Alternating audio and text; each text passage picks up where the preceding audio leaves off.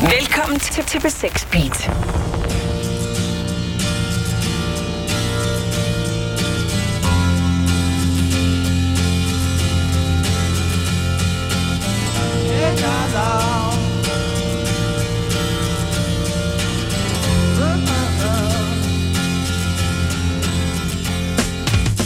Didn't know what time it was, the lights were low. Oh, oh. I leaned back was laying down some rock and roll, that all he said. Then the loud sound it seemed to fade. Came back like a slow voice on a wave of fate. That weren't no DJ, that was hazy cosmic jive. There's a starman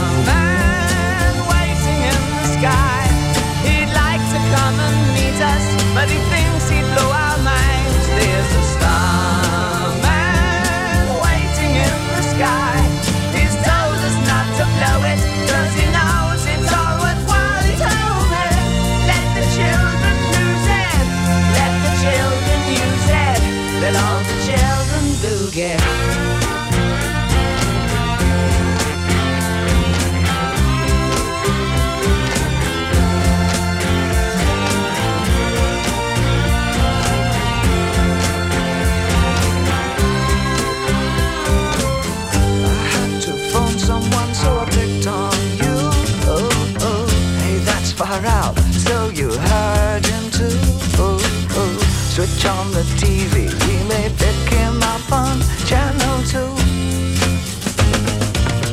Look out your window, I can see his light. If we can sparkle, he may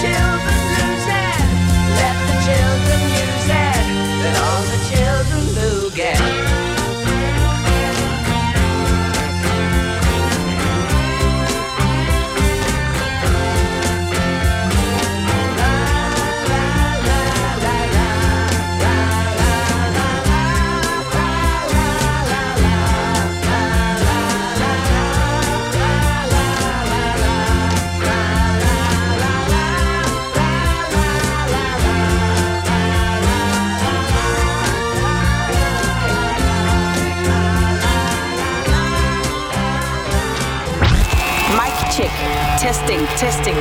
One, two, one, two. The sex Beat. Er I der derude? Check, check, check. Mere monitor. monitor, monitor, monitor. Velkommen til Mere Monitor på P6 Beat. Din vært er Louise Lolle. Og jeg vil gerne, kære lytter, starte med at tage dig med til en af de mest rørende, skrøbelige og også lidt vanvittige koncerter, jeg har været til. Vi skal tilbage til 2013, til Lille Vega. Manden, der skal på scenen, han er syg. Det er Daniel Johnston, der skal spille, som øh, gennem hele sit liv har kæmpet med alskens mentale og psykiske lidelser, men til trods for det har formået at lave kunst gennem musikken og skrive nogle af sine mange dæmoner ud. Til at starte med på en øh, lille kassettebåndoptager, senere hen med store pladeselskaber og indspilningsstudier i ryggen. Han har udgivet mere end 20 album herunder flere livealbums, alt sammen med de psykiske lidelser som rejsesvend og ture ind og ud af psykiatriske afdelinger. Jeg faldt tilfældigt over Daniel Johnston i en øh, pladebutik for 15-20 år siden og blev straks fanget fuldstændig ind. Hans øh, umiddelbarhed, skævhed, naivitet, skrøbelighed, det hele ramte mig på en utrolig ren og fin måde. Og da jeg dykkede ned i hans øh, særlige historie, blev min kærlighed til hans musik kun endnu større. Daniel Johnston fik for alvor sit store gennembrud, da Kurt Cobain i 90'erne iførte sig en t-shirt, påtrykt artworket fra Daniel Johnstons album Hi, How Are You? Det er sådan en øh, børnetegningsagtig frø med lidt rumvæsen vibe over sig. Sidenhen, der fik han musikfans over hele verden. Da jeg troppede op på Vega i 2013, der anede jeg simpelthen ikke, hvad jeg skulle forvente af den her mand. Og øh, da Daniel Johnston kommer på scenen, der mærker jeg en blanding af kæmpestor ømhed og omsorg for det her særlige menneske, og også en ret stor angst for, om man rent faktisk kunne klare presset med at stå på en scene. Fordi han sveder, ryster, kan næsten ikke holde på mikrofonen og ligner faktisk en, der har et lille angstanfald. Men publikum giver ham fuld kærlighed, og han øh, får efter nogle minutter, hvor øh, alle venter i spænding, fundet sig selv, og koncerten går i gang. Daniel Johnston, han knuger hele koncerten igennem den her mikrofon mellem sine to hænder, der konstant ryster, så lyden fra hans vokal indimellem bliver uplanlagt vibrerende. Jeg var simpelthen så rørt over hele den her koncert, over det smukke i, at et menneske med så mange dæmoner overvinder sin frygt og stiller sig op på scenen, og over tanken om, hvordan et krøllet sind kan lave noget af det fineste kunst, der taler direkte til sjælen, og så bare over hele den vilde stemning af kærlighed, der var der på Lille Vega. Det her, det var uden tvivl og er en af de bedste koncerter, jeg nogensinde har været til. For nogle øh, uger siden døde Donald Johnston af et hjertestop, og øh, hyldester til ham, en af verdens mest særlige musikere, strømmede ind, og det fortjener han. Tak for al den fine musik, og tak for at give mig den her fuldstændig uvurderlige koncertoplevelse for seks år siden på Lille Vega. Om lidt skal vi have flere koncertoplevelser. Jeg får en helt særlig gæst på besøg i den her uge. Det er min producer Kasper Christensen, der kommer øh, bag mikrofonen og fortæller om en koncert, der i hans koncert CV også rangerer vanvittigt højt, nemlig med Roger Daltrey fra The Who, som han oplevede i Slotshaven ved Valdemar Slot på Fyn for år tilbage. Det glæder jeg mig til at høre om. Uden at lægge ord i munden på Kasper, så forestiller jeg mig, at det også var en koncert, der talte til sjælen. Alt det og meget mere. Nu skal vi først hylde unikummet Donald Johnston her på et af de numre, han optog derhjemme på en lille båndoptager til albumet 1990. Her er det True Love Will Find You in the End.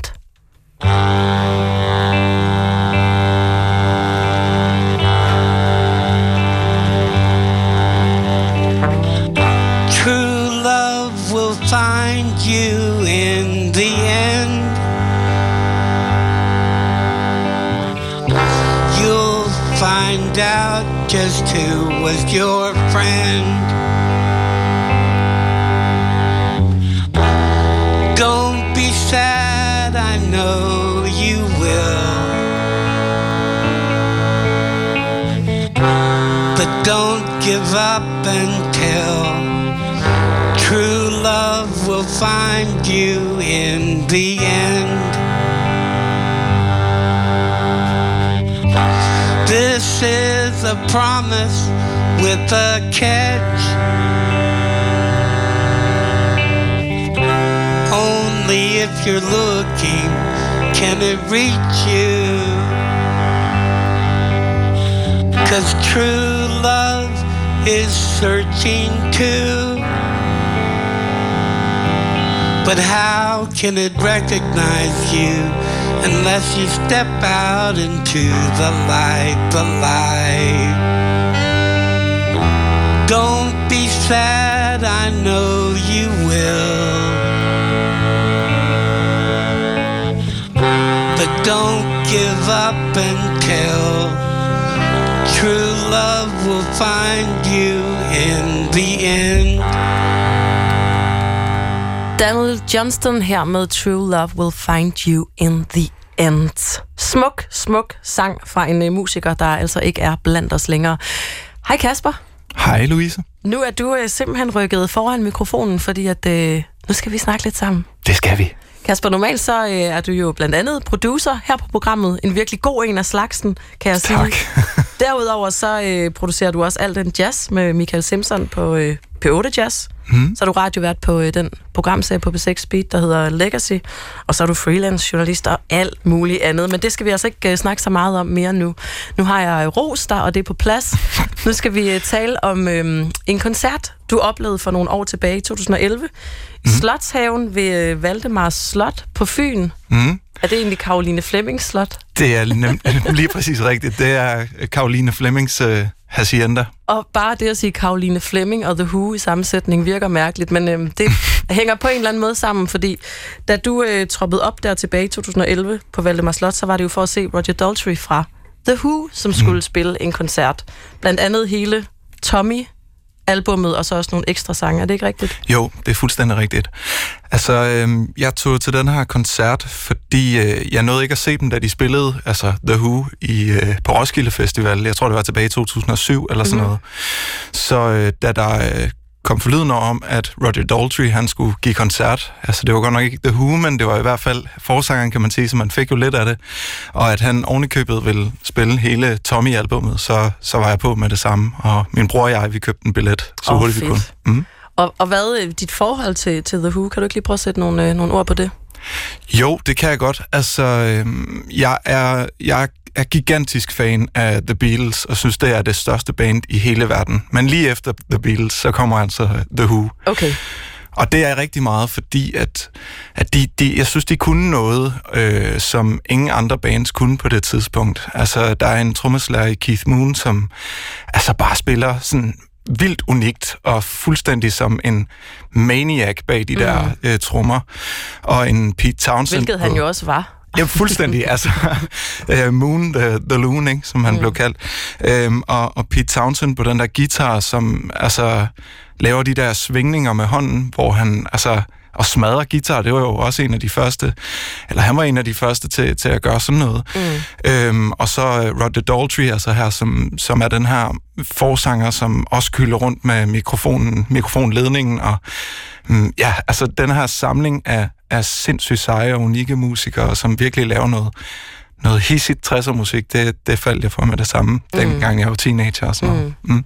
Og der er jo kun, det er jo kun Pete Townsend og øh, Roger Daltrey i dag, der ligesom er øh, lever som ja. de oprindelige medlemmer. Men Pete Pete Townsend var ikke med til den her koncert, vel? Nej, og altså som jeg husker det, så, så var der faktisk nogle rygter, der gik rundt om, at, øh, jeg, jeg, jeg tvivler lidt på det rigtigt, men der gik nogle rygter om, at, at Pete Townsend han havde lavet det her, hvor han svinger armen rundt, øh, mens han spiller guitar, og så skulle han altså have jogget sin øh, hånd ind igennem den her boomarm, som er på en guitar, øh, som er sådan en pind, der stikker ud fra gitaren. Den skulle han altså have jogget sin hånd ind igennem. Det lyder sådan ret voldsomt. voldsomt. Ja. Men lad os sige, det er en sand historie. Hvis ja. det er derfor, han ikke kom, så er det rimelig uh, badass rock Det gør historien lidt federe, synes ja, jeg. Og så var det jo så på. hans uh, bror, vi fik med på guitar i stedet for. Ja, så. så det var så tæt på, som man kunne komme. Ja. Og så tænker jeg, fordi The Who er jo ikke et helt nyt band. Nej. Og så jeg, jeg forestiller mig, at, at publikum var sådan godt op i årene, men hvordan, hvordan var sammensætningen der? Det er faktisk meget rigtigt. Altså, jeg tror, det var dig og dine forældre. det var faktisk mig og min bror og sådan nogle øh, gamle venner, ja, okay. øh, som også var øh, sådan, hvad, hvad resten af klientellet nok var, rent aldersmæssigt. Øh, så vi var nok de yngste, der var der. Øh, men det tænkte man egentlig ikke så meget over. Altså noget af det, jeg tænkte allermest over, det var egentlig det her med, at vi ikke var så mange mennesker, sådan som jeg husker det. Altså det var ligesom at være til en lidt større havefest, okay. øh, i, øh, i baghaven der ved Valdemar ja. Slot. Øhm, og, og der var virkelig ikke så mange mennesker, som jeg havde forestillet mig, der ville være. Nej, okay. Øhm, og det er da egentlig lidt overraskende. Ja, der er måske Meget. bare lidt langt til Fyn, synes nogen, eller hvad? Ja, det kan godt være. Altså, og at de nok ikke lige var klar den onsdag aften mm. til at se Roger Daltrey uden uh, resten af The Who. Hvordan var stemningen der blandt publikum? Jeg synes, det var god. Altså, det var meget forventningsfuld. Altså, nu var der jo også sådan de her øh, lidt... Ja, nu skal man jo ikke træde nogen over tæerne, men, men lidt ældre mennesker, i hvert fald i forhold til mig selv, som... Øh, som nok var, altså som nok har oplevet dem før, og, og som ligesom vidste, hvad det var, at, at, at det gik ind til, men, men, øh, men jeg var bare sådan helt teenage-spændt. Og, okay. altså, og stod I godt tæt på scenen, eller hvad? Ja, det gjorde vi faktisk. Altså, Ja. vi stod sådan lidt ude i venstre side, sådan ret tæt på. Okay, fint udsyn, forhåbentlig også god lyd. Det dykker vi ned i lige om lidt, for vi skal selvfølgelig høre, hvordan den her koncert løber stablen. Men inden vi når så langt, Kasper, så skal vi lige have et øh, nummer, som du hørte dengang til koncerten ved Valdemar Slot i 2011. Den her liveoptagelse, den stammer dog fra Hull City Hall i England tilbage fra 1970. Nummeret kommer fra øh, Tommy-albummet, som vi lige øh, snakkede om her, det er nemlig Pinball Wizard.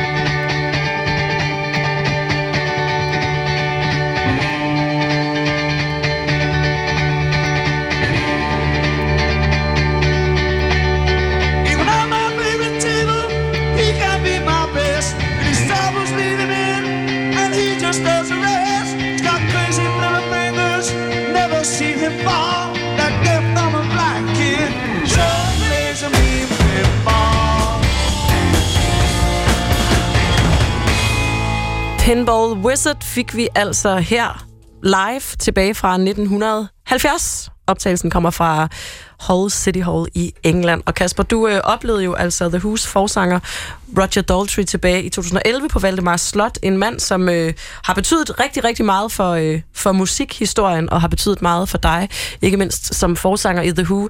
Han optrådte så solo her ved Valdemar Slot, og nu skal vi altså tale lidt om, hvad der øh, skete, da han gik på scenen. Hvordan, øh, hvordan spændte det an? Hvordan var han? Men han var enormt sej, synes jeg. Altså, han lavede alt det der med at svinge med mikrofonen i ledningen, og mm. der var gaffatape rundt om bunden af, af mikrofonen, sådan så at mikrofonen og kablet gik fra hinanden.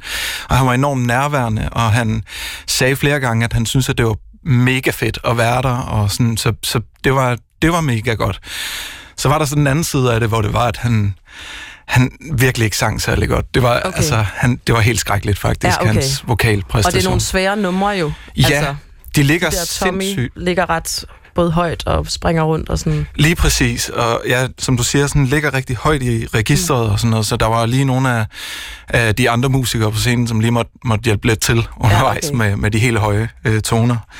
Øhm, men nej, altså det, for mig der var det mere bare det der med at se sin, sin helt store held, se giraffen og, og sådan optræde og opleve den her mand, som jeg har set så mange koncert-DVD'er med og dyrket mm. så meget. Og sådan, så det var det overvejede øh, ligesom over det her med, med den lidt dårlige vokal. Klart.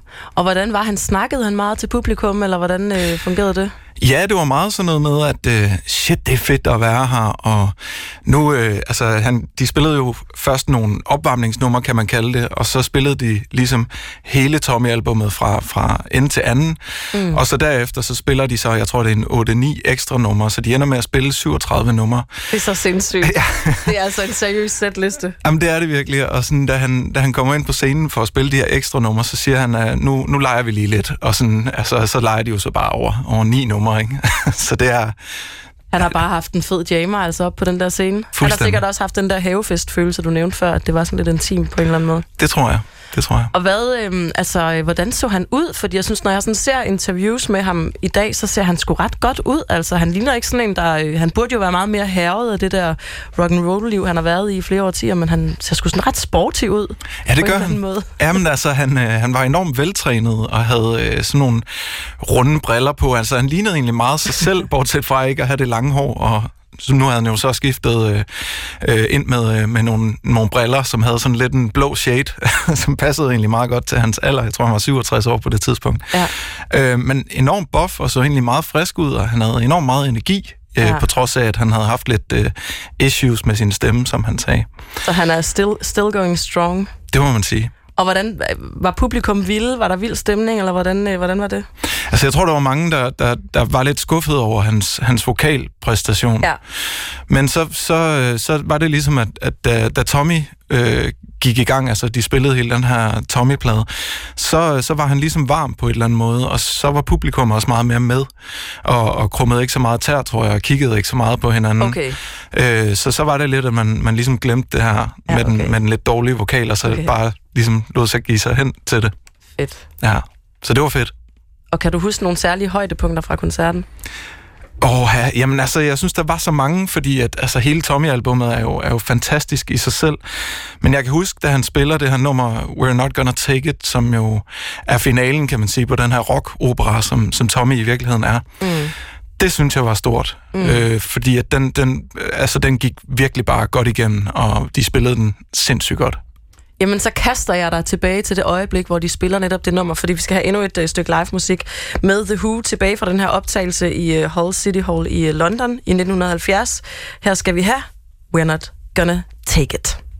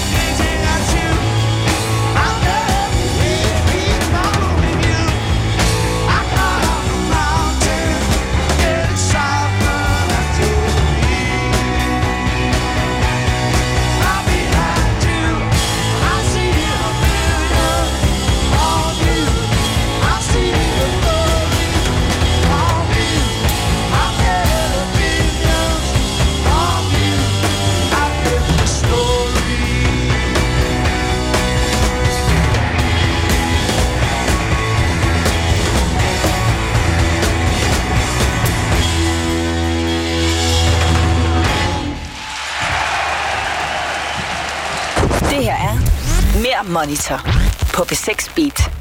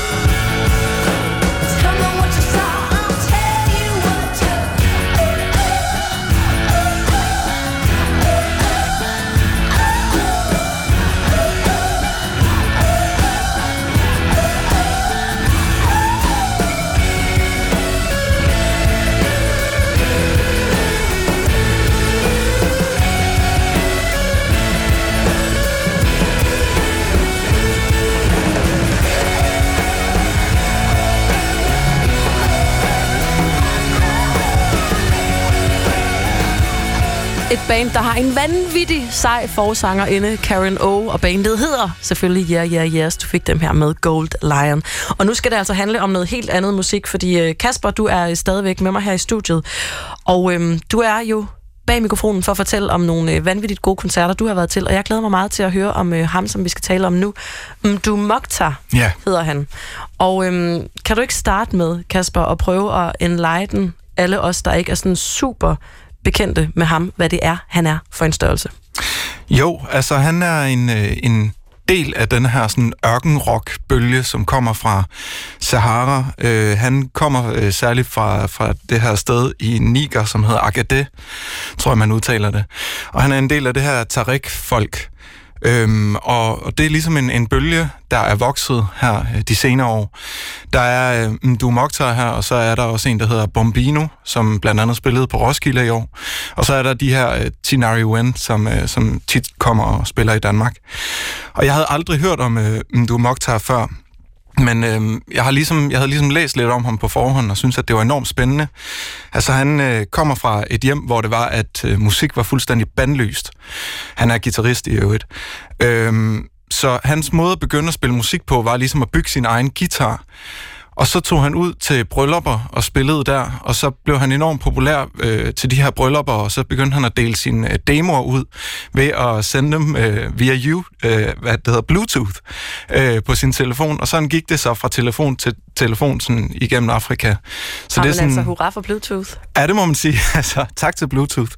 Øhm, ja, men han, han, er, han er simpelthen bare øh, ørkens øh, Jimi Hendrix, hvis man kan sige det sådan. Ja, han er rimelig færm mm. med en guitar. Det må man sige. Og så ser han jo vild ud. Altså, han ligner jo en, der kommer lige direkte fra ørkenen Ja. og ind på en scene. Nu har jeg jo ikke set ham live, men jeg har set billeder af ham. Og det er jo sådan, altså ørkentøj, sådan lidt øh, beduin-agtigt turban, tørklæde foran mm. ansigtet, som jo havde en praktisk funktion, i man ikke ligesom skulle få sand i øh, mund og øjne for meget. Mm. Og så træder han ind på sådan en scene der på, det var på Loppen, Ja. på øh, Christiania, du så ham. Mm. Prøv lige at beskrive det her setup med de her mennesker, som ser ret anderledes ud end gennemsnittet på Loppen. Ja, det kan man vist godt sige. Altså, de kommer ind i de her sådan, øh, hvide ørkendragter, som du siger, med det her tørklæde rundt om, øh, om ansigtet, så det nærmest kun er øjnene, man kan se. Og så begynder de jo at spille, og der går ikke så lang tid, fordi øh, altså, det er jo super varmt op på scenen, og det er varmt inde på loppen i det hele taget. Så der går ikke så lang tid, inden at, øh, inden at det her tørklæde det kommer af. Og øh, så kommer der den her super smilende fyr frem, øh, og som, ja, som nærmest ikke rigtig har nogen tænder tilbage. Og så har de altså alle sammen den her hvide dragt på, men det sjove er så, at de alle sammen har sådan nogle øh, Nike Air øh, sko på, sådan nogle basket sko fra 90'erne på alle sammen, så der er sådan også et islet af vesten med. Det er bare Nikes gamle lærer, de ender et eller andet sted i Ja. verdens lande. Præcis. Øhm, og så begynder de jo ellers bare at, at spille røven ud af bukserne på det her gear, de har taget med fra Afrika, som bare er totalt skrællet. Og øh, den ene, rytmegitarristens øh, forstærker, den, den dør simpelthen under, under koncerten. Den begynder i hvert fald at vibrere enormt højt, så man nærmest ikke kan høre, hvad han spiller, og det lægger han overhovedet ikke mærke til. Det virker til, at det han bare vant til, at det hele bare brænder sammen. Vi kører bare på. Ja, fuldstændig. Og så spiller de jo altså bare, ja, som sagt, øh, røven ud af bukserne og, og, og kører med de her rytmer, som er noget helt andet, end vi er vant til her i Vesten, hvor det er altså bord og stol, fire øh, øh, takter og sådan noget. Altså Og det er melodierne er vel også sådan lidt sådan næsten arabisk-agtige Ja. i deres lyd, er de ikke det? meget, Ja. rigtig meget. Øh, og, og det får jo ens fod til at vippe helt vildt, og man får, får lyst til at, at danse med det samme, når man hører det, synes jeg. Så der var dansefest, altså var det sådan en koncert, eller hvordan? Virkelig, Ja, virkelig. okay. Og jeg stod helt op foran, og jeg hader at danse faktisk. Men altså, så lige efter et par fadøl, du ved, og så står man helt deroppe foran, og altså, man bliver grebet af det med det samme. Så slap du din krop fri. Ja, det gjorde jeg. Det var dejligt. Mm. Ej, det er en god ting at gøre. Ja. Og hvordan reagerede han? Var han, øh, altså, hvordan var han på en scene? Han var super fed. Han var mega glad for, at der var kommet så mange mennesker. Øh, for det første, jeg tror faktisk, der var udsolgt i virkeligheden. Øhm, og takket øh, imellem sangene. Øh, han er ikke så god til engelsk, så, men jeg tror alligevel, han har fanget, hvad thank you betyder. Mm. Øh, og det fik han i hvert fald sagt en, en del gange. Og så stod han jo også op i merchboden bagefter og, og solgte sit, øh, sit album, hvor han også øh, ved siden af begyndte at stå og sælge nogle af hans øh, medbragte smykker, som, som jeg gætter på, at øh, nogle medlemmer i hans familie har, har brygget sammen til ham, så han kunne tage dem med og sælge dem også. Hold kæft, hvor er det dejligt. Ja, det var så fedt. Altså, det var, Meget lidt kapitalistisk. ja, altså det var jo en musikalsk og en kulturel oplevelse samtidig, kan man Ja, sige. ja, det lyder virkelig fedt, Kasper. Jeg synes, vi skal høre et, øh, et nummer med, med hovedpersonen selv, så vi lige kan få den her vibe af, hvad det var, du oplevede i... Var det juni måned på Det var, ja, det var juni måned. Vil du ikke præsentere nummeret, for jeg er ikke sikker på, at jeg kan sige det rigtigt. Det er jeg heller ikke sikker på, at jeg kan. Vi skal høre mm, Du Mokhtar med et nummer, der hedder Kamane Tahanin. Kamane Tahanin,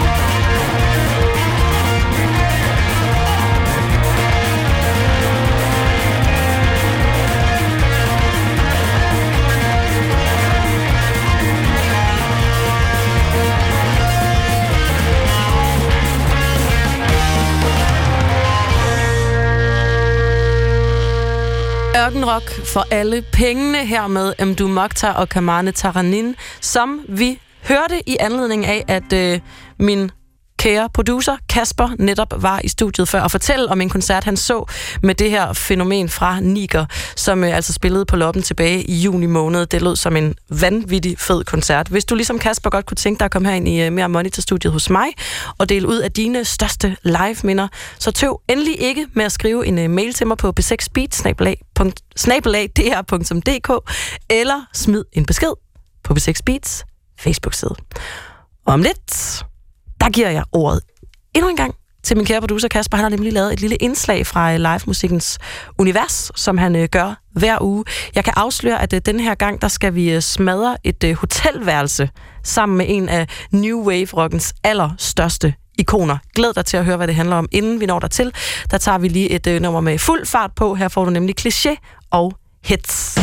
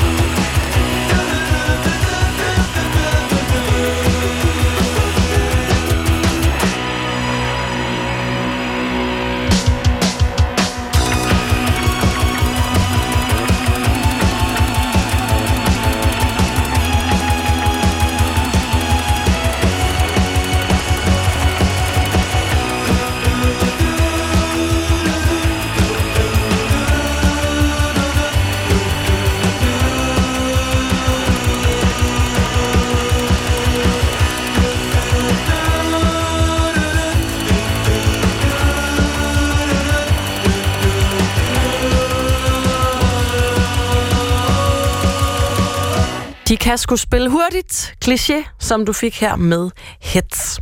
Hver uge, der dykker min øh, producer Kasper ned i en historie fra live-musikkens verden, som han zoomer ind på og ser nærmere på. Og den her gang, der skal vi smadre et hotelværelse. Vi skal til Thailand med Billy Idol. Kære lytter. Hvis man går bare en lille smule op i live-musikkens verden, vil man helt sikkert have stødt på vilde rock and roll historier om artister og bands, som rundsmadrer hoteller og hotelværelser. En af de mere berygtede af slagsen var The Who-trommeslageren Keith Moon, som havde for vane at smadre adskillige hotelværelser ved at kaste dynamit i toiletkummen, lave kagekamp frem for pudekamp, og på sin 21-års fødselsdag kørte han en spritny bil, en Lincoln Continental, i swimmingpoolen på 3. sal i Holiday Inn Hotellet i Flint, Michigan. Keith Moon og The Who betragtes som dem, der påbegyndte den her destruktive trend. En trend, som mange artister senere lod sig inspirere af. Heriblandt en af 80'ernes største new wave rockere, nemlig Billy Idol. Hey, little sister, what have you done? Det har i mange år været en tradition for rockstjerner at tage en smut til Bangkok for et lille hvil midt i en ellers hæsblæsende karriere. Det samme gjorde Billy Idol, da han i 1989 besøgte Mandarin Oriental Hotel i den thailandske hovedstad.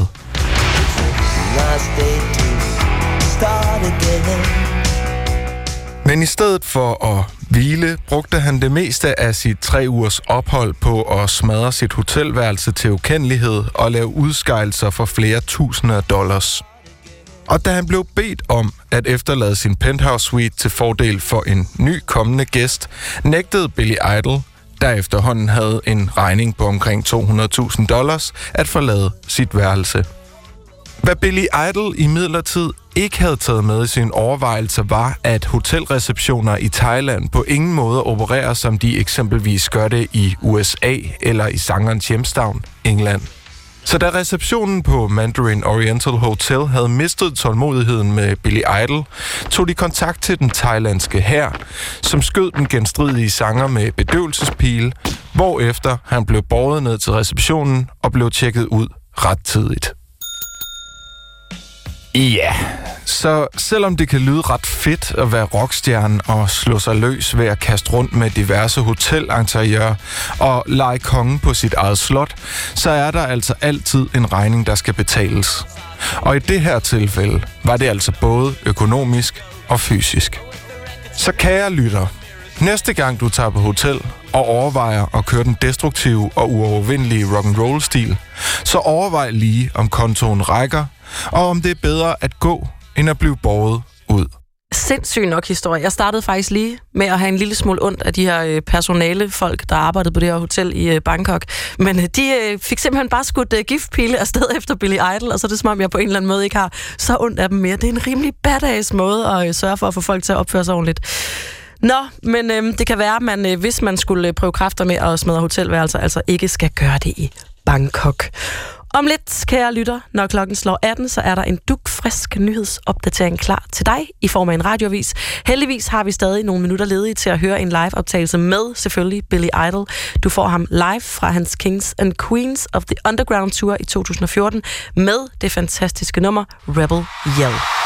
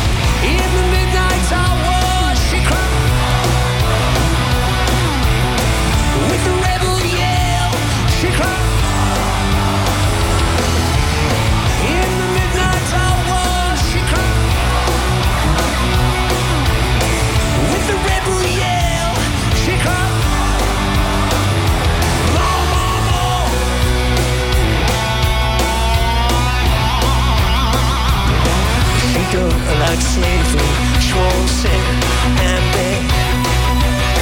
But when I'm tired and lonely, she sends me to bed. I said, what set you free? I wrote you to me, baby. What set us free?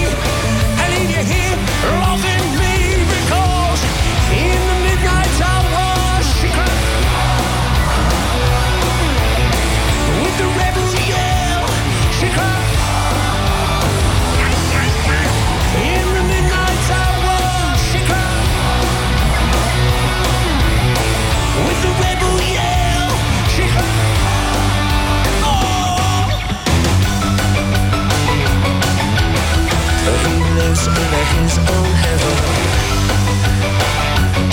Calculated to go at the 7-Eleven. Oh baby, out all night you collect your fare. Just so long, just so long you don't fuck up my hair.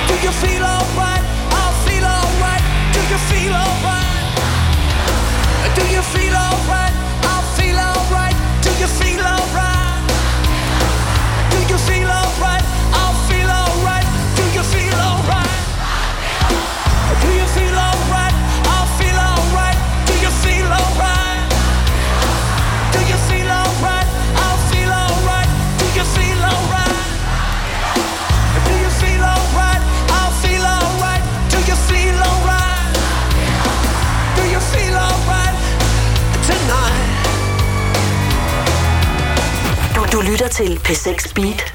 Nu er der radioavis.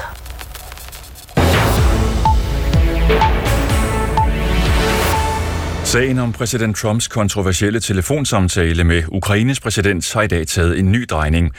En unavngiven efterretningsofficer har offentliggjort en indberetning om blandt andet den efterhånden meget omdiskuterede telefonsamtale, der fandt sted i juli. Og indberetningen øger presset på præsident Trump, vurderer USA-korrespondent Steffen Kratz. Og det, man kan læse i dokumentet, er en udførlig beskrivelse af det, som whistlebloweren har slået alarm på baggrund af. Og det handler ikke kun om den her telefonsamtale, som øh, præsident Trump har haft med præsidenten i Ukraine. Det handler om et mønster af handlinger, som whistlebloweren siger, øh, beskriver, hvordan præsidenten misbruger sin magt øh, for egen personlig politisk vindings skyld, og efterfølgende har bedt det hvide hus om at øh, sløre sporene, om at få fjernet udskriften af den her telefonsamtale, som kom frem i går, og få den placeret et sted, hvor den ikke ville nå offentligheden. Det er grundrisene i whistleblower-rapportene. Præsident Trump er mistænkt for at have misbrugt sit embede, måske endda begå landsforræderi, ved at bede Ukraines præsident om at finde belastende oplysninger om Trumps rival, den demokratiske præsidentkandidat Joe Biden. Skattestyrelsen forsøger nu at hente flere penge hjem i sagen om svindel med udbytteskat. Skattestyrelsen tager skridt til at stævne de sidste amerikanske pensionsplaner for i alt 1,2 milliarder kroner. Skattestyrelsens chefforhandler, direktør for særlig kontrol, Sten Bækman Jacobsen, kalder det et definitivt skridt. Sagen om udbyttesvindel for næsten 13 milliarder kroner dækker over, at flere selskaber og personer i en række lande uberettiget har fået udbytteskat udbetalt fra Danmark. Et hackerangreb på den danske høreapparatsvirksomhed Demans kommer til at koste virksomheden mere end en halv milliard kroner. Demans vil ikke selv komme nærmere ind på præcis hvilken type angreb, der fandt sted den 3. september, men da hackerangrebet var en realitet, lukkede Demant samtlige sine IT-systemer, også telefoner, e-mails, kalendere og interne systemer. Og det gjorde det svært at drive virksomhed, fortæller administrerende direktør Søren Nielsen. Vi har i alle dele af vores forretninger øh, tabt øh, salg, at vi har måtte øh, hvad hedder det, fokusere på at bevare en god relation til vores eksisterende kunder, i stedet for at gå ud og forsøge at vinde nye kunder. Senioranalytiker i Sydbank, Søren Løntoft Hansen, siger, at Demant har måttet betale en høj pris for at være blevet angrebet af hackere. Det er en effekt, som er på over en halv milliarder kroner, og som øh, for nuværende ser ud til at kappe mere end 20 procent af selskabets indtjening i, i 2019. Og det er jo også noget, der har sat sig i, øh, i aktiekursen med, øh, med, den, med den faldende aktiekurs. Folketingets ombudsmand kritiserer både Udlændingestyrelsen og Rigspolitiet i sagen om udlændinge på tålt ophold. De to myndigheder får kritik for ikke at leve op til tidsfristerne for at revurdere sagerne. Hvert halve år skal sagerne tages op igen, for at sikre, at man ikke stiller krav om opholdspligt og meldepligt længere, end det er nødvendigt. Men det har myndighederne ikke sørget for i mere end et år. Dermed har nogle udlændinge muligvis skulle opholde sig på et udrejsecenter længere end deres sag berettiget til. Det siger Peter Vedel Kessing, der er seniorforsker på Dansk Institut for Menneskerettigheder. Når den der vurdering ikke er blevet lavet der, så, så får man ikke vurderet, om det er proportionalt, og, og de, at de har opholds- som meldepligt. Så det kan man selvfølgelig ikke udelukke. Der kan være nogle sager, hvor nogen har siddet for lang tid. Ombudsmanden skriver i en pressemeddelelse, at både Udlændingestyrelsen og Rigspolitiet har beklaget forløbet og nu lover at revurdere sagerne inden for tidsfristerne. Ifølge politikken lever 89 udlændinge på tålt ophold i Danmark.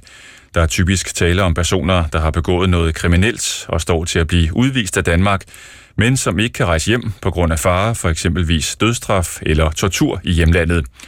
De pågældende mennesker skal efter reglerne opholde sig for eksempel på udrejsecenter Kærshovedgård i Midtjylland og regelmæssigt fortælle politiet, hvor de er. Frankrigs tidligere præsident Jacques Chirac er i dag død. Han blev 86. International korrespondent Stephanie Suryk i Paris beskriver Chirac som en af Europas helt store politikere. Jacques Chirac var en af Frankrigs største præsidenter i nyere tid. Måske ikke målt på sine indrigspolitiske resultater, men målt på de internationale dagsordner, han fik sat, og så også målt på det kæmpe store indtryk, han har sat på en hel generation af franskmænd. Fortalte Stephanie Suryk. Vi går fra gråt til endnu mere vådt. I aften og i nat skyde, og efterhånden vil et regnvejr brede sig fra vest hen over landet. Temperaturer mellem 12 og 16 grader, jævn til frisk vind fra syd og sydøst, ved kysterne op til hård vind, og ved Kattegat op til kuling. I morgen fra 15 til 18 grader. Henrik Hintili redigeret. Jeg hedder Bjørn Bymann. Velkommen til, til B6 Beat.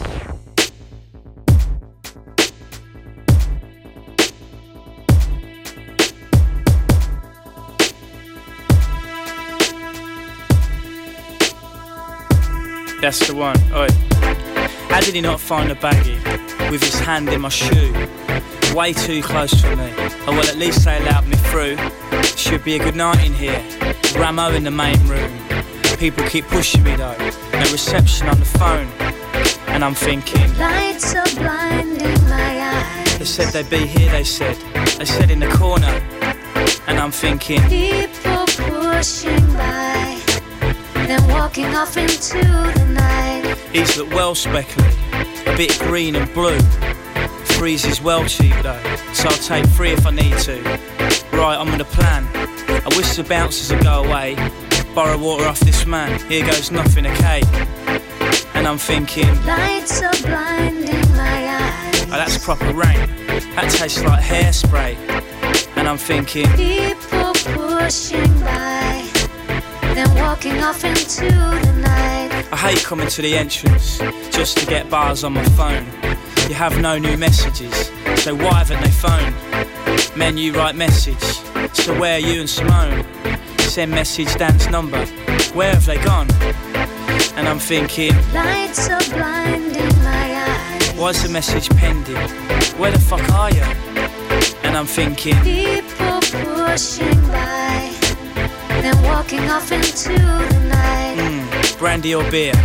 Water's a good idea. I wish that bar lady would appear and come serve over here. Where the fuck could they be? Still not over in the corner.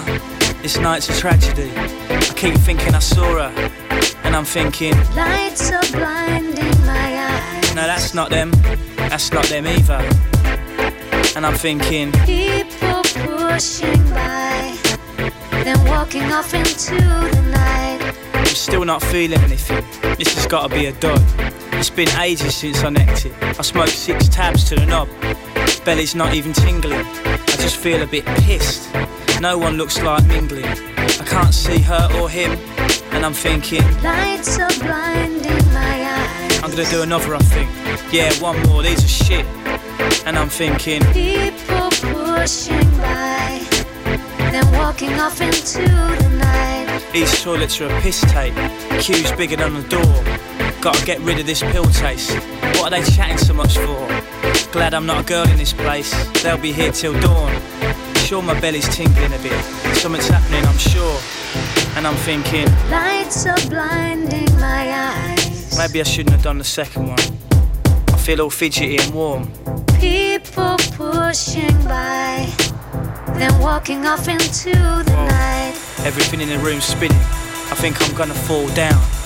My heart's beating too quick. I'm fucking tripping out. I wonder whether they got in.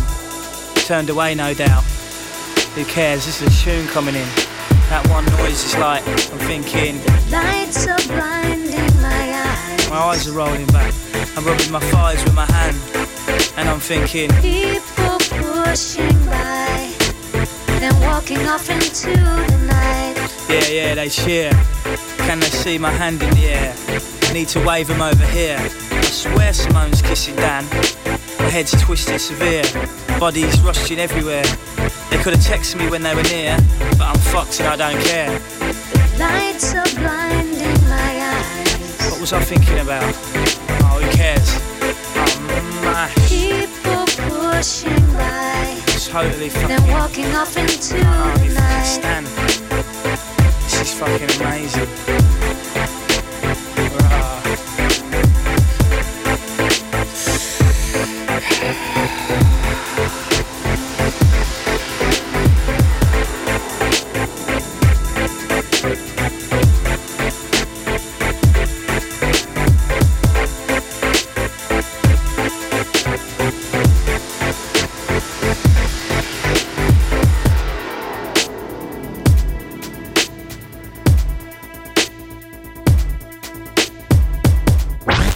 P6 Beat. Må jeg se nogle hænder? Jeg siger, må jeg se nogle hænder? Du lytter til Mere Monitor. Mærk lyden. Din vært er Louise Lolle. Velkommen, kære lytter, tilbage indenfor her til Mere Monitor, hvor vi stadigvæk har en fuldfed time spækket med alt, hvad hjertet kan begære inden for live-musikkens verden. I den her time, der skal det blandt andet handle om en dansk jubilæumskoncert, og vi skal også øh, forbi en øh, undervurderet perle af et live-album, album. Og om lidt, så ringer jeg op til Gaffas anmelder Jesper Bol, som skal gøre os en smule klogere på John Hopkins musik, samt hvordan han er som live-artist i forbindelse med hans kommende koncert i DR Koncerthuset til marts. Alt det og meget mere får du lige på den anden side af Girl in Red med Bad Idea, og hermed endnu en gang hjertelig velkommen indenfor til mere Monitor. It was a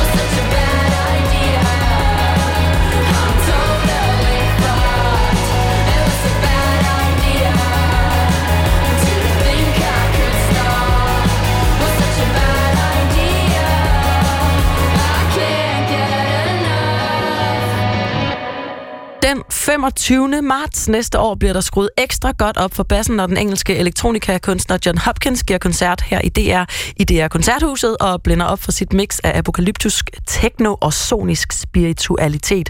Koncerten er en del af John Hopkins Polarity Tour, hvor han lægger vejen forbi koncertsale over hele Europa, fra Royal Albert Hall i London og øh, Berlins Filharmoni til altså DR Koncerthuset her i København. I selskab med et øh, flyl og et ensemble bestående af guitarister og strygere vil Hopkins gå efter en anderledes og mere intim koncertoplevelse, end hvad dansegulvene normalt tillader. Sidste gang John Hopkins besøgte Danmark, det var i sommer på Roskilde Festival. Til den her koncert var blandt andet Gaffas anmelder Jesper Buhl til stede, og han skrev følgende i sin anmeldelse af koncerten. Hopkins synes at være bevidst om publikummets behov, så han leverede et langstrakt, ikke langtrukkent sæt med basis i de helt enkle dansedyder.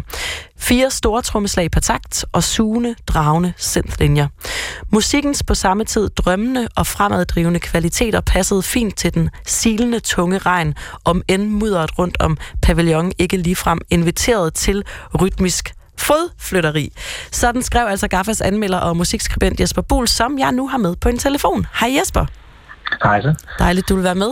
Jeg har ringet til dig, Jesper, for at øh, gøre mig og lytterne lidt klogere på John Hopkins som øh, live-artist og øh, hans musik i det hele taget i forbindelse med den her kommende koncert i DR Koncerthuset. Så kan du ikke prøve først og fremmest, Jesper, at sætte nogle ord på, hvem John, John Hopkins er? Øh, jo, det kan jeg godt. Øh, John Hopkins er en engelsk øh, producer, som øh, debuterede i 2001 med en ambient-plade, der hedder Opalescent. Øh, men siden har han så arbejdet med en lidt mere sådan øh, beat-drevet stil, kan man sige. Øh, og han har også øh, samarbejdet med en masse andre kunstnere. Han har for eksempel øh, samarbejdet med så prominente folk som Brian Eno og Coldplay. Mm. Øh, og man kan sige om hans musik, at den sådan, netop som jeg også skriver i anmeldelsen, er netop meget sådan drømmende og svævende, men også øh, indpiskende. Altså man får både øh, sådan hænderne i vejret og, og ørerne på flyvetur. Mm. Og hvad er det, John Hopkins kan? Der findes jo et hav af elektroniske musikere i dag. Hvad er det, han kan, som, som ligesom får ham til at skille sig ud fra flokken? Jeg synes, det er hans evne til ligesom at for, forene sådan et, øh, et sådan ret forfinet og poetisk udtryk. Hans melodier er tit sådan meget øh, sådan lidt finurlige, og ikke nødvendigvis sådan øh, forudsigelige øh, på den måde, man er vant til fra, øh, fra den mere sådan utilitaristiske dansegulvsmusik. Øh, musik. Men samtidig så har det også den der fremaddrivende energi, og, og den der, man kan sagtens danse til det, mm. øh, men man kan også lytte til det. Det, mm. det synes hans evne til at forene de to ting, er, er det, der, han, er, der gør ham unik. Mm. Og som du, øh, som du også øh, skrev i din, øh, i din anmeldelse på Roskilde Festival, så var det sådan et, et, øh, et mere sådan øh, klassisk sæt med basis i de helt enkle dansedyder, men nu, nu kaster han sig ud i et øh, lidt anderledes setup, når han skal øh, lave sin øh, koncert, blandt andet altså i øh, DR Koncerthuset. Er det meget sådan ham at gøre det, ligesom at, øh, at lave sådan nogle benspænd for sig selv og bygge ting anderledes op? Ja, det synes jeg meget, det er, ja. Øhm, man kan sige, at John Hopkins han har faktisk altid øh, eksperimenteret med sin form, og han er jo faktisk uddannet klassisk pianist, før han blev elektronikmusiker. Og så det vil sige, at han er rundet af, han nævner selv Ravel og Stravinsky øh, som inspirationskilder, men han har også lyttet til Acid House og grunge og elektronika. Så det virker naturligt på en eller anden måde for ham, tror jeg, at eksperimentere og kombinere tingene på nye måder. Øh, og han har jo netop samarbejdet, som jeg sagde, nævnt før, med, øh, med, med Coldplay, så han, øh, og han har også skrevet musik til danseteater og, og musik til film og sådan noget. Så jeg tror, det for ham altid har været naturligt at sætte sig ind i nye sammenhænge og, og dele ud af sig selv på den måde. Han lyder som en kunstner, der, øh, der forstår musik i meget bred forstand i hvert fald. Det gør han helt sikkert. Jesper, det er fedt, at vi må ringe til dig og udnytte din viden om John Hopkins, og vi skal øh, om lidt tale mere om den her kommende koncert i DR Koncerthuset, men først så synes jeg, vi skal øh, høre, hvad det er, John Hopkins blandt andet kan. Hvis man øh, ikke har fået pudset sine dansesko derude nu, så kan man gøre det lige nu, fordi her kommer altså et øh, nummer, som er ret godt at svinge træbenene til. Det er One Eye Signal med John Hopkins.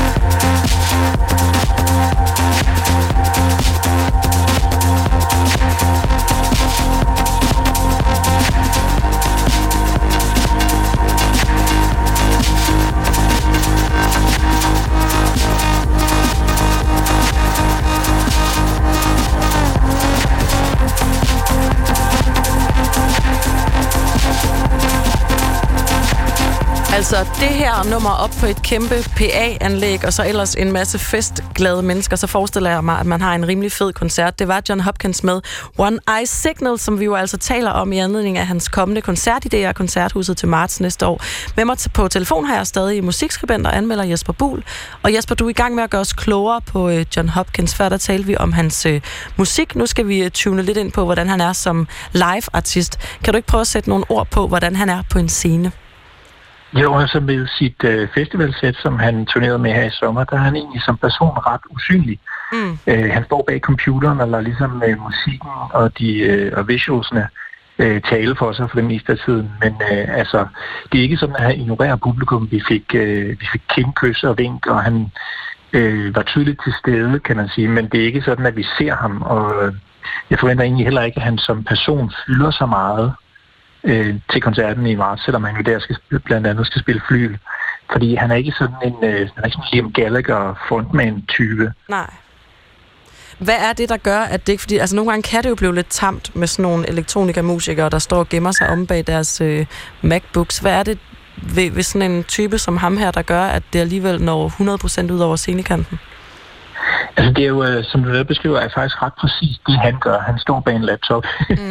øh, men, men han, altså udover han øh, øh, til de her koncerter i sommer havde nogle ret imponerende visuals, så er det faktisk hans musik, der gør, at man, øh, man bliver draget og suget ind, selvom det ikke har det der underholdningselement af en, Klart. en frontman eller et, et, altså en direkte kontakt ansigt til ansigt på den måde. Altså fordi hans musik øh, egner sig simpelthen ikke til den der form for persondyrken af sådan stjernenykker, om man vil. Mm. Øh, I sommer var der dog sådan nogle, nogle, øh, nogle dansere på scenen med nogle, med nogle lysende stænger, som lignede sådan nogle lidt nogle kiksede, øh, sådan, de der, der står og vinker fly på plads Okay. ude på i lufthavne. Øh, men det fandt jeg egentlig sådan ret unødvendigt, for jeg synes, at hans musik øh, taler så meget for sig selv. Det, det, det, den handler om at føre en et andet sted hen, og, og det andet sted kommer man lettere hen til, hvis man ikke bruger så meget energi på at, og, og, du ved, at sidde og lure tricks af hos, hos musikerne, eller Mm. øh, altså, det, det egner sig simpelthen godt til øh, en tilbage, tilbagetrukket rolle. Helt klart. Så skal han jo så ind på scenen, blandt andet her i DR Koncerthuset på sin kommende turné, og det er altså blandt andet med flyl og stryger, et lidt anderledes setup end øh, på øh, Roskilde Festival, hvor du så ham i sommer. Hvilken effekt tror du, det vil få for hans øh, live performance? Ja, det blev øh, ret spændende at finde ud af faktisk. Øh, altså jeg tror med hans, hans uddannelsesmæssige baggrund og måden hans musik er på, så kan jeg sådan øh, let forestille mig, at det bliver en, en ret vellykket kærlighedsaffære mellem de der øh, akustiske elementer og de elektroniske elementer. Og øh, med andre elektroniske kunstnere, der har jeg nogle gange oplevet, at hvis de har forsøgt sig med lidt det samme kunststykke, så har det virket sådan lidt som sådan et fornuftægteskab, man har gjort for at det ligesom skulle se ud af noget på scenen. Øh, men øh, lige med John Hopkins, så tror jeg faktisk, det kan give sådan en ekstra dimension til hans musik, uden at tage noget af det bort fra det, som det har i forvejen. Hvis man nu sidder derude og har købt en billet, eller overvejer at købe en billet, hvad skal man så især glæde sig til ved at opleve øh, John Hopkins? Altså, jeg, det jeg personligt glæder mig til, for forhåbentlig skal jeg også ind og opleve den koncert, er at øh, dykke ned i hans sådan, ret fyldige lydunivers, i sådan en perfekt akustik, som er i, i koncertsalen, Mm. og så høre, hvordan øh, musikken ligesom folder sig ud, når det sådan er stryger og flyl, der befinder sig i rummet, og altså ikke er, er elektronisk bearbejdet senere hen, men ligesom befinder sig sammen med publikum. Mm. Øh, og så øh, håber jeg personligt, at han spiller det nummer, der hedder Luminous Beings, som var et højdepunkt her i sommer. Øh, det har sådan nogle, øh, som jeg skrev i, i anmeldelsen, nogle, dejlige drobeformede melodier, Okay. som, som passer virkelig godt til regnvejret jo i sommer, mm. men, men jeg tror også, vi gør så godt ind i koncertsalen til marts. Så Jamen man skal altså, simpelthen glæde sig til skønhed. Man skal glæde sig til skønhed. Jeg synes, det er et godt sted at slutte.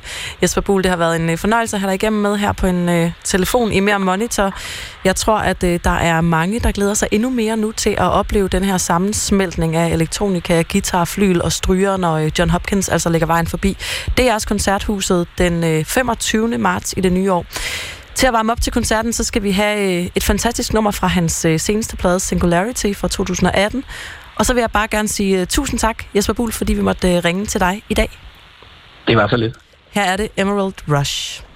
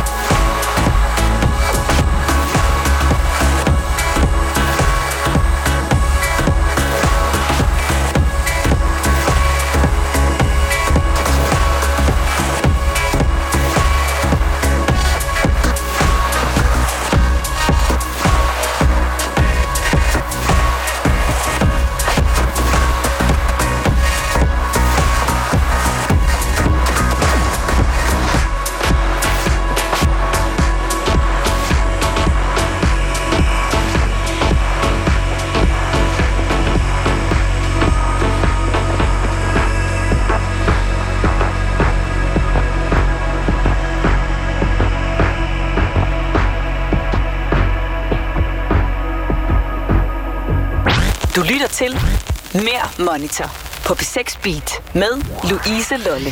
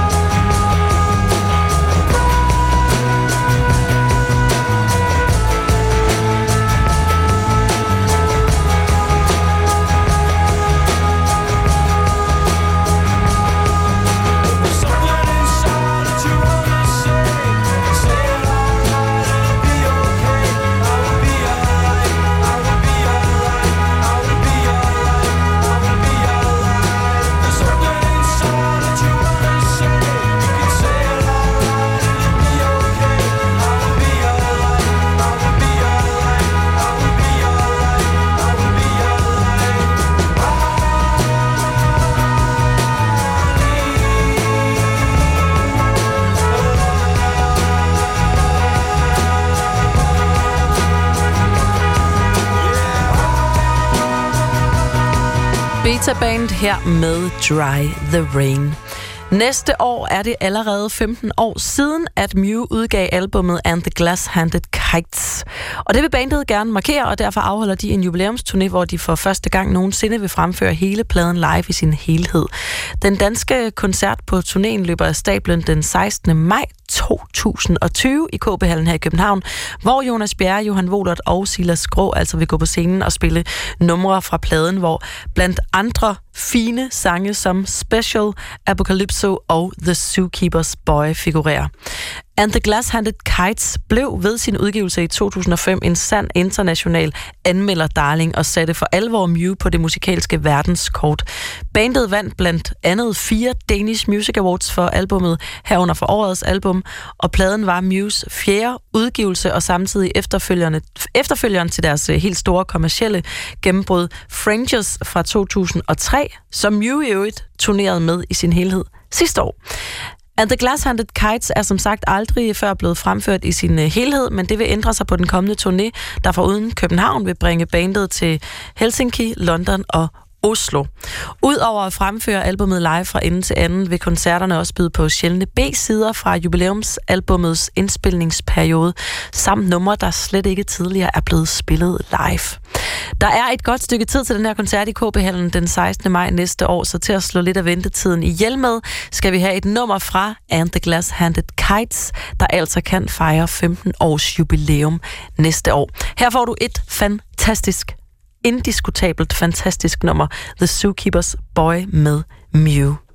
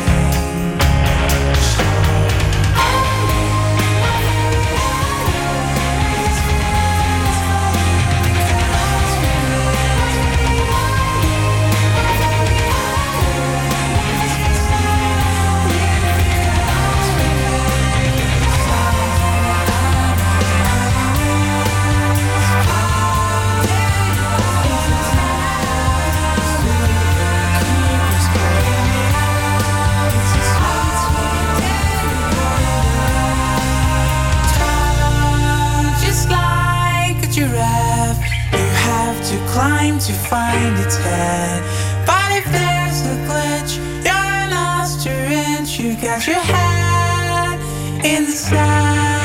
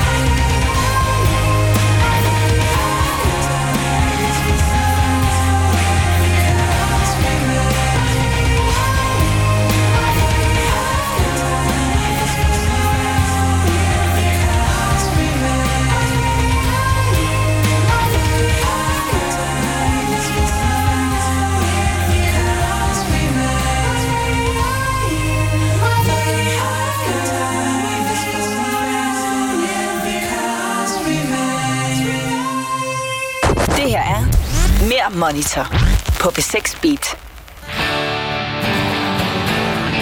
What you do to me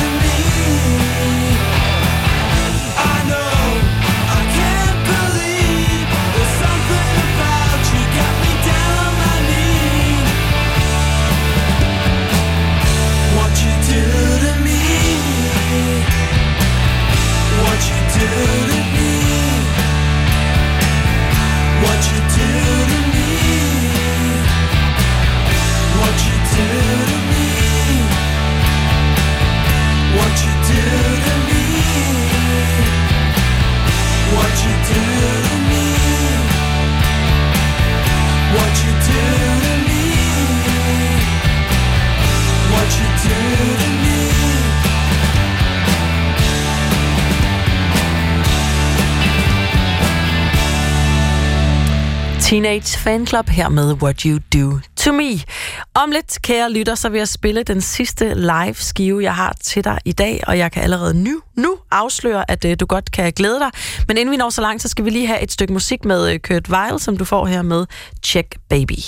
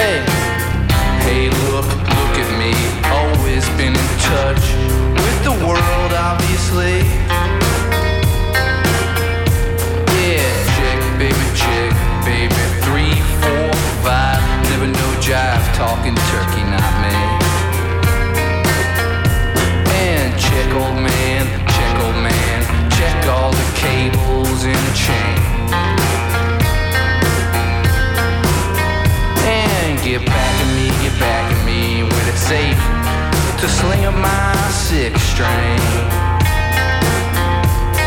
Then it's easy like four, five, six, anybody got a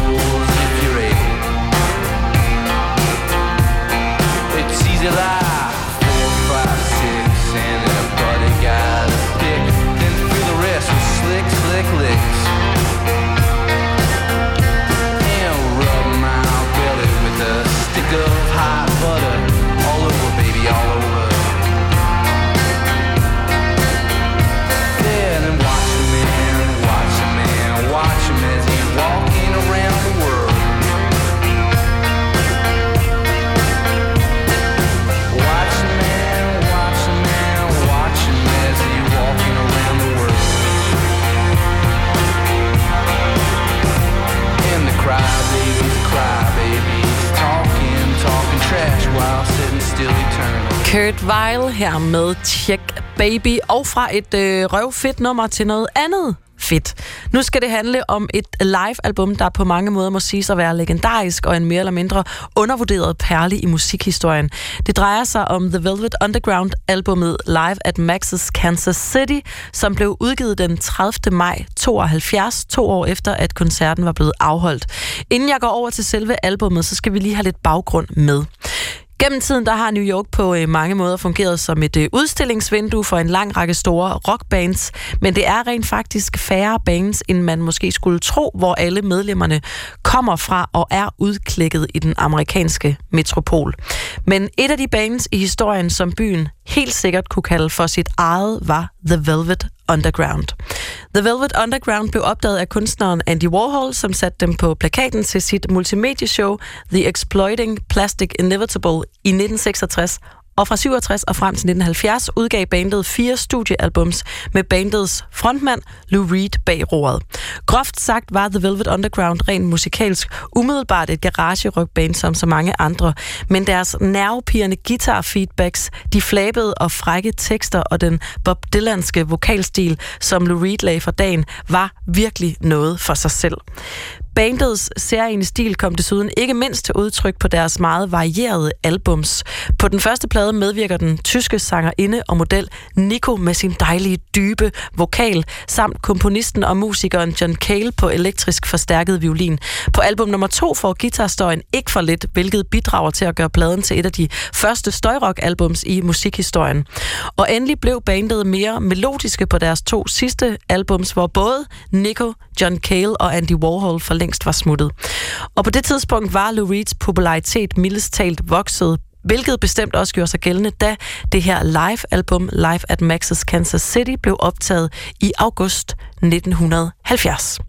Anledningen for de her koncertoptagelser var, at The Velvet Underground hen over sommeren i 1970 prøvede deres materiale til deres kommende og sidste album Loaded af på spillestedet Max's Kansas City, som var et øh, samlingspunkt for New Yorks poeter, kunstnere, hostler og drag queens. Med andre ord, de perfekte omgivelser for The Velvet Underground. Kunstneren og Andy Warhols mangeårige samarbejdspartner Bridget Polk var med til alle koncerter koncerterne, og med sig havde hun en øh, Sony 124 båndoptager, som hun optog hele molevitten med. Det gjorde hun også den 23. august 1970, som øh, hovedsageligt var den optagelse, som endte med at komme med på live-albummet. Efterfølgende der spillede Bridget Polk sit bånd med optagelserne for en masse af sine venner, og da pladeselskabet Atlanta fik nys om de her meget øh, primitive optagelser, så ringede de til hende, og de endte altså med at udgive optagelserne som et decideret live-album. Jeg startede med at sige, at Live at Max's Kansas City på mange måder er et legendarisk live-album, og det er det først og fremmest, fordi størsteparten af optagelserne stammer fra den 23. august 1970, som var den sidste gang nogensinde Lou Reed optrådte live med The Velvet Underground. Derudover kan man se albumet som den øh, første autoriserede bootleg-optagelse, og så er det altså ikke mindst legendarisk, fordi lyden på optagelserne er enormt skramlet. Der er tilråb fra publikum, og undervejs er der folk, der griber båndoptagerens mikrofon og siger ting som, stik lige op i barn og skaf mig en dobbelt pano. Der er altså mange gode grunde til at fremhæve live-albummet, hvilket også gør det til en øh, god måde at afslutte dagens udgave af Mere Money tager med, fordi inden du får en radioavis her kl. 19, så skal du få et nummer fra live-albummet Live at Max's Kansas City. Her er det således The Velvet Underground live fra den 23. august 1970 fra Max's Kansas City med White Light, White Heat. Og dermed, kære lytter, tusind tak, fordi du lyttede med til Mere Monitor i dag. from the same romantic novel of the 1840s. White why while I go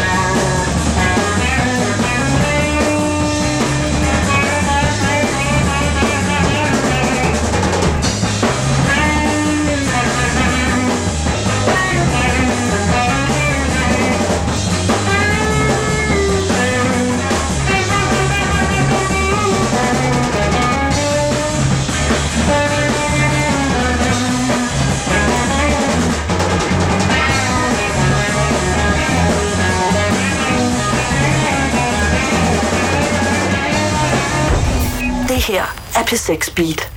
Her er Radioavis.